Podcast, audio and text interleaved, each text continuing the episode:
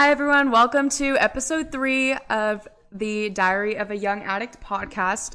I had told y'all I had something exciting coming for y'all. And so um, today is going to be the Diary of a Young Addicts podcast. We're going to have a little guest speaker. It is one of my very, very, very close friends who is in recovery. And I just wanted to put a little variety on this show. So, like, his recovery um, doesn't look exactly the same as mine. Like, not everyone's is going to. And so I just wanted to um, give y'all a little change. So you can go ahead and introduce yourself. I'm Sterling.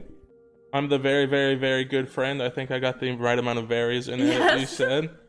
Um, in recovery, I definitely think my recovery looks different. Especially, my recovery looks different this time than the last time I was sober. Um, so yeah, I thought it'd be fun to hop, hop on. All right, so we're going to introduce you with how long have you been clean from and what are you clean from?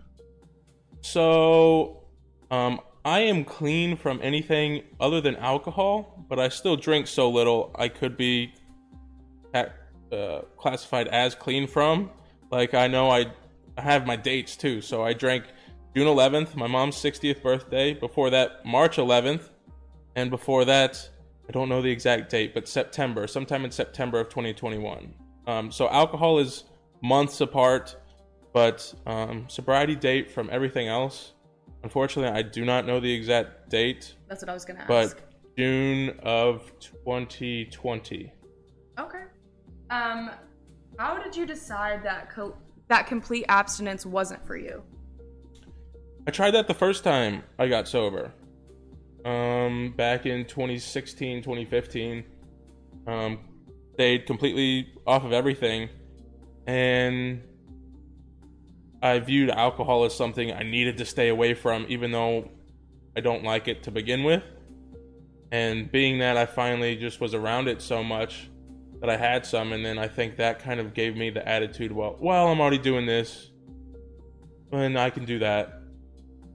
I don't know if looking back, I don't think I reflected too much on how I broke my sobriety, but I think that played a role of me thinking I needed to abstain from alcohol. That's really interesting because, like, for me, I was never a big drinker either. I've gotten drunk maybe half a dozen times. And so, like, um, it's interesting to see someone else's perspective on. Well, and funny enough is I hate it so much, but I don't get hangovers either. I've probably right. had like one or two in my lifetime. Um, and so uh, people say that that's something they hate about alcohol, but I don't even get that. But I still just it makes me feel like crap in the morning. Literally, yeah. I don't like the taste. It's an inflammatory, and I already have like bad joints, uh, an elbow and a knee. So I wake up stiff I'm, I'm the same only, way. I I'm just hate 26. the taste. I just hate the taste. The taste is really bad. Like I'm like, the taste is really I mean, bad. when I used to drink, I would literally hold my nose. It was so disgusting. like I was that person.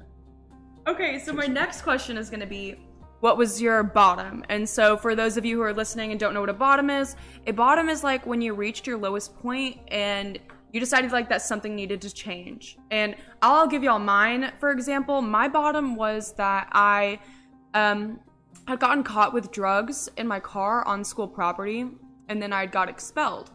And that's not like the worst part. The worst part is that I got sent to alternative school and two weeks later got arrested for the exact same thing and almost gotten kicked out of the alternative school and sent to jail school, which I had never heard of a kid being so bad they got sent to jail school. And thank God for the principal that was at that alternative school because she was actually my principal in middle school and she saved my ass. Like, she decided, like, the choice wasn't mine, but the choice was either you're gonna go to jail school or we're gonna graduate you early. And she was like, I, listen, I know you were a good kid. I know, like, you're a a good kid deep down and you're just struggling. And so she was like, we're gonna graduate you early. So, shout out to her. We're I mean, I still keep in contact with her. She's amazing, and I am so grateful for her. So, Sterling, what did your bottom look like? So, um, I guess I can kind of talk about because it's very different as why I got sober this time and why it looks so different as well. Um, the first time I got sober, um, it was really my parents that forced me to go to rehab, and it was probably needed more for mental because um, I was really only smoking and drinking weed at the time, and really starting to dabble in pills uh, and Xanax. And uh, but I was going to school out in the middle of nowhere, and so unless you wanted meth, there was nothing out there. So pills were hard to come by. Um, and so I, I was I didn't go to class, nothing. I was getting kicked out like the six weeks in or something, Right. and I just got ten pills for the first time. And I got kicked out. My parents got me, and they found the pills. And so then there, You had gotten kicked out because of the pills? Because they no, them? no, because I wasn't going to class. Oh, okay. and so um but my parents found the pills after this and thought he's been taking them them the whole time whatever and i so they forced Had, had you had even taken one pill at that point? yes i had but not a lot maybe and i had tried a bunch of drugs but none of them none of them really for me because it was all uppers. Everybody's into uppers. I don't get it. Right. um so um ah, i don't even know how many but it was just like a, a handful of times probably hands and toes i could count on how many times i'd taken pills. Um and so when they found that they sent me to rehab. I was kind of hesitant about it. Ended up falling in love with it because it, it really helped my mental so much um because of my traumatic brain injury really set me down a weird path. Another day topic. Okay. but um, I um was going to ask about yeah we can have another topic of how we got into it. Right. um but um and so that the first time i got sober it really didn't f- i never really felt that i was doing it for me but everybody always talked about it and i was like okay. I mean yeah sort of because i like where my mental state's at.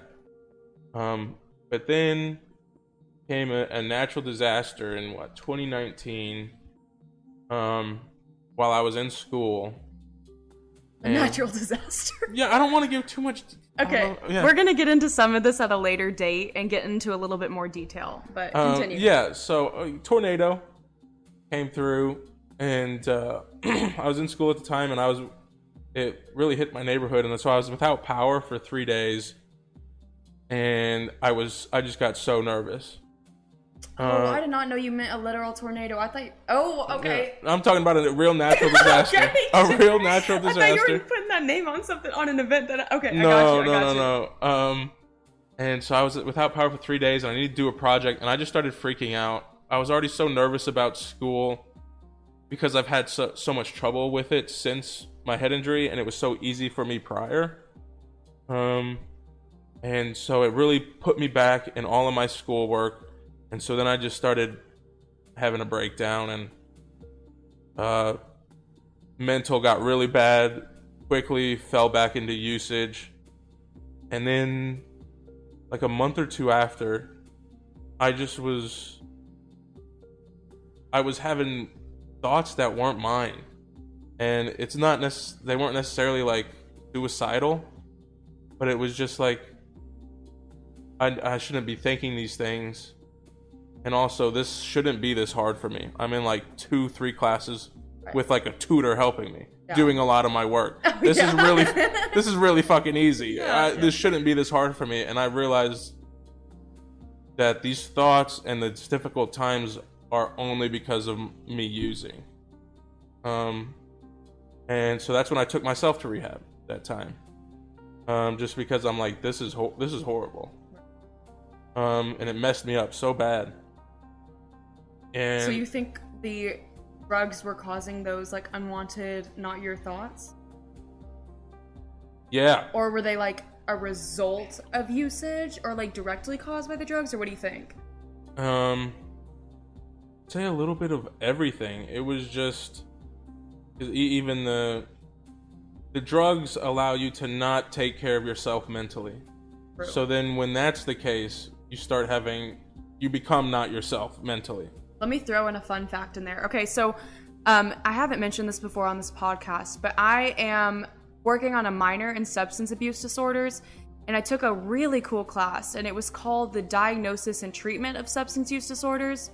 So, like, I can kind of diagnose someone and treat them. But one of the interesting things I learned in this class was that um, the risk factors for substance abuse disorders um, include mental illness. And one of them, interestingly enough, was ADHD. And I am very major ADHD.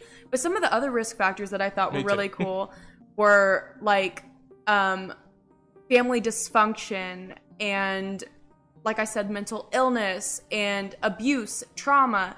Like a lot of things. I just thought it was all interesting because it all kind of like played together and made sense for me. I mean, it all, even abuse and trauma affects your mental. Right. Because, like, I know for me, I used to cover up my feelings. That's one of the reasons. There's two big reasons, but that's one of them. Like, one of them was like, it was either I was going through some really negative emotions that I didn't want to deal with, so I would get high to, like, cover it up. And, like I said before on this podcast, the feelings were still there when the high subsided, so I just continued getting high. Yep. And then on the other side, like when positive things happened, it was like, oh my gosh, let's celebrate with drugs, you know? So it was like, it was pretty much just always using for me, anyways. I that's how I describe it to people is is one why alcohol isn't that for me is because it is so miserable for me to drink that if I drank while miserable, I'd be more miserable. Right, alcohol is a depressant. So, um, but I see how people get into it the same way.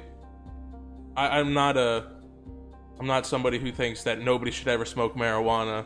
I think it can be medicinal for some people, but for me, it's unhealthy because I use it like how you just said, where Exactly, me too.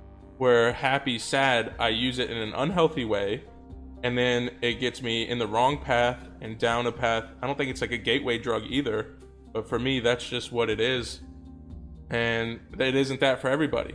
Right. And Like, I, I think yeah. it can be helpful, but for me, it's it's marijuana is for me what alcohol is to an alcoholic. Right. It- For, yeah, yeah.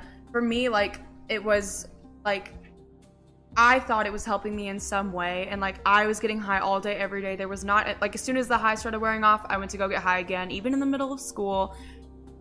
And what was I gonna say about that?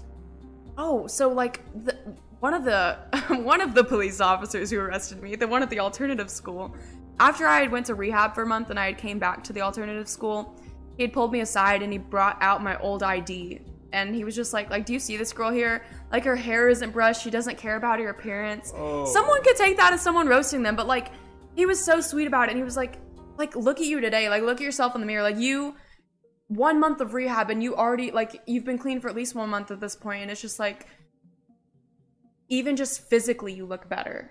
And at that point at the end at the end of my addiction it was really only just marijuana anyways so it was crazy to see the difference that only marijuana had caused on my life Well, uh, he was definitely being genuine, but Yeah, that's the yeah, funny yeah. thing because he is being so genuine about it. But um, I, I would marijuana just quickly led to other usage and Yes. hanging around the wrong people, and pills were so good for me because I, I in your opinion it, well, when I say that, it's like something I I actually needed after my head injury, uh, having Yeah. issues with my emotions and anxieties. I needed something to help control it, and so when I found pills, I'm like, holy shit! But maybe that's why you like downers because they would like depress the thoughts and stuff exactly, and so, but it was just because one, I'm, I'm not a psychiatrist. Right. I was taking way more than any psychiatrist would tell me to. So I was just like, man, this feels so good. I need more and more and more.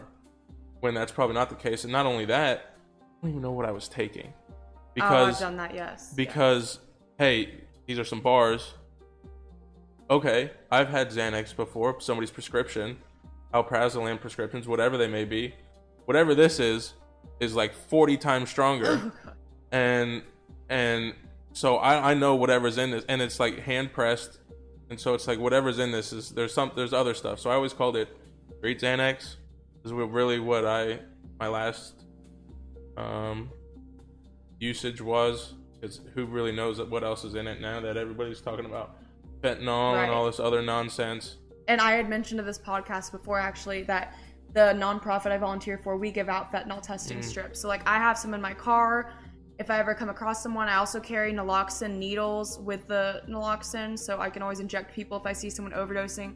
of course we've been trained on the signs and stuff, but something you said, Sterling, um, brought me to like I had said one of the reasons I used. Well, the other reason I used was like I said, one of them was to cover up my feelings, but the other reason I used um, through some reflection, through step work and stuff, I found out that like I was using, like it started, like my using started because I never felt like I fit in, and so Hmm. I, you know, like I was like friends with everyone. I considered myself what I call a floater, and so like I was friends with everyone, but I didn't have like a specific friend group, right? And so I like when I started getting to middle school, I had seen these druggies. I know middle school crazy, right? But yeah, there were these people that it, it just started with them like smoking weed and stuff, and they were they were viewed really cool, popular, and it was like if all I had to do was like use this drug to make some friends, fine, good with me, and then it felt good too, and it was like that's just like where it all the drug use started, I should say, not my addiction, but that's where the drug use started for me. Um, my next question for you um, is going to be what does your recovery look like and how do you maintain a clean lifestyle? So my recovery looks very different than most people because especially this time getting sober, I didn't go to many meetings. I went to a few initially. Um but since like the first couple months, well, I should say initially after the rehab, so I guess I should specify. I went to the rehab, my last rehab, got sober that I took myself to. Was great. But then I relapsed around an unhealthy person for about a week or two just on weed and, and quit then. This is we quit in June of 2020 and I haven't done anything since. So that's probably where I went wrong in not going to meetings and then also being around an unhealthy person. Right. And I knew she was unhealthy. Like I knew she was using and f- trying to get sober because I was sober. And this is right around the lockdown, so we were quarantined together and it was just a mess. Right. And from my experience, if you're not getting clean for yourself, you're not going to stay clean. That's what I've learned for me. Like when I got clean for my parents, like it only lasted so long. But this time, like I did it for myself, started realizing all this freedom and great, like just, I don't know, like my life just, I just see it in a better perspective, more optimistic. And like just doing it for myself and then seeing those changes, it just made me want to continue to do what I do and what has worked for me. And only an addict will understand that. Right. I tell people who don't use like, hey, uh, yeah, you know, I have this in my life. I have a child, whatever, and they're like, oh, do you have a reason to stay sober? I'm like, I'm not doing it for them. right. You know, I took myself to rehab because I wanted to, and Same. I'm staying sober because I wanted, I want to, um, because I don't want to go back to that whatever state of mind, whatever person I was. Um, but then also, not all addicts are like that. Some do function of, hey, I have all of this going. I need to stay sober. a lot of people I know stay like one of the things I was talking I was going over step work with my sponsor today and one of the things we talked about was like one of the questions in the step working guide for NA was that like was your do you compare your recovery to other people's recovery? And if you don't if you didn't compare yourself to their recovery or like just to them in general that you see in meetings would your would your addiction have been bad enough? And so like and one of the one of the things i talked about in my answer to that question was that like i know a lot of people got clean for their kids and like that wasn't something i could relate to i knew a lot of people in those meetings um, were shooting up with needles like that wasn't something i could relate to either. I mean i came in at first when i was 16 and like look when you go into a meeting i mean most of the people are in their 30s and up and so like it was really hard for me to find similarities. Like when you're focusing on the differences you're to see the differences. And so for me like focusing on the similarities is what has kept me going so far. And like now like i'm 21 and i have i mean my best friend in one of my meetings back where i go to school i mean he's like in his 70s but like Well, like it's what- crazy how much you can relate to someone who's like that much older than you you know what i mean Right, and at the same time, that's normal feeling. I hope I don't want people to think like you need to connect, and that's why there's so many different anonymous groups, um, and different age groups. And even in my first rehab, they put all of the addicts together. I guess there were some people there for like other things. I can't even remember. Um, Did they do like because it w- mental health, like a Yeah. psych ward kind of thing too? No, uh, no. This is like a group. Sorry, Oh, this okay. is for a group, and I can't remember why not everybody was going. If the, what other issues other had, but they put the um, drug users with um, eating disorders, and Hmm. I, I went to I approached the the nurses and the head staff there, and I was just like, hey, how do I politely say that I don't think these two groups work together, and I don't really feel comfortable sharing. I don't want to put down what they're going through because this it is an addiction. That is another kind of addiction and mental health issue. But at the same time, we just there's no Right. relatable Right. thing there other than connect the addiction of doing something unhealthy that you think may be healthy. Okay, I do want to get back to the question. Just because this is recovery. So I just Yeah. wanted to hear like um I don't know if you answered it or not or if I just didn't catch it, but um what we said kind of what Oh yeah, recovery looks like. I was like. just saying going you- back to the recovery looks like Yeah, yeah, because yeah, we did get a little off topic when I mentioned um, when I I was un, around an unhealthy person. So now, even though I'm not doing much group work, I do focus very carefully on who I surround myself with, the Mm-hmm. places I go. Um, eh, so I do pay a lot of attention to to healthy situations and healthy environment. Yes, I think that's very important. I mean, when um so I I've been clean this time around since I was 18. I'm 21 now, so I have a little over 3 years. And um when I first got clean, I was 16, and I think one one of the biggest reasons that I relapsed was because I was still hanging around all the same people that I used with, and I was expecting different results. and um they say like what I've heard in meetings is like if you hang in the barber shop, you're gonna end up getting a haircut. So like eventually I was at a party with all these people just like miserable trying not to use and eventually was like fuck it. Let's do it. You know? I just want like I didn't I was in that situation again where I felt like I didn't fit in and then it led to a relapse again. So yeah, for me like this time around why I've stayed stayed clean so far, I've probably mentioned it before on this podcast, but is because I like 90% of the people I hang out with are all in recovery and don't use substances or alcohol. Um, and my next question was going to be what are some of the hardships you faced in recovery? Um, some hardships I faced in recovery. I guess I could go quickly back to um the unhealthy person I was with. Um, COVID hit, quarantine with an unhealthy person. Um, was just not smart, and that's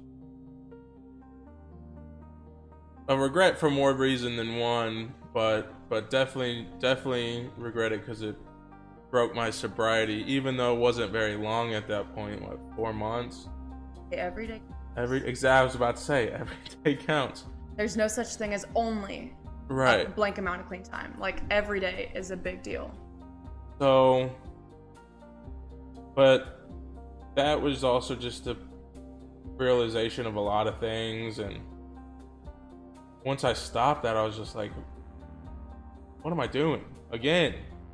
And so that's when I was just like, the COVID thing just got me in my mental bed. The person itself got me in my mental bed. So that's when, uh, once again, I just focused on myself and my own mental health and um, focused on me. And since then, a lot of hardships, but Not all of them can be talked about for yeah, for secret reasons that have nothing to we'll do with an- us. we'll have another podcast as well, and I'll discuss more. But um, I, now I don't face many hardships. It's really weird what I tell people too is that I don't I just don't think about it. I don't go to groups, but I don't have thoughts about it. I don't like the desire is gone. The desire is gone. It's completely gone. Um which is just so strange for me, especially from the last time I got sober and it's strange for sober people who who uh, who are in recovery. It's strange for people who aren't addicts. Um that I just don't understand. I don't know why, but it just kind of has really faded. Do you think some of that has to do with being away from all of those substances that you don't how do I say this? Like do you think being away for an extended time? Yeah, yeah, yeah. No. I don't cuz it was really You just think it's like because you've worked you worked on your mental health and stuff? Yeah, uh, cuz even it was really quickly after that I didn't I didn't want to. And I was still surrounding myself with bad people, clearly. If I like even after I got out of rehab, even though I surrounded myself again with unhealthy people, I still had no desire. Right. I know for and, me, like I have the tools now. I was telling my sponsor this, like I have the tools now to deal like if that substance or whatever was put in front of me and I was in an uncomfortable situation, I have the t- I have the tools to get my headspace out of like, oh, I could use this without anyone knowing, like, and my denial from my disease coming in. Interesting. I don't probably read up on. I mean, it doesn't hurt to have more in my bag, but right. I mean, I just uh, I don't know. Even with that person after I relapsed, um, and then got sober two weeks later, um, simply because it was just out of convenience.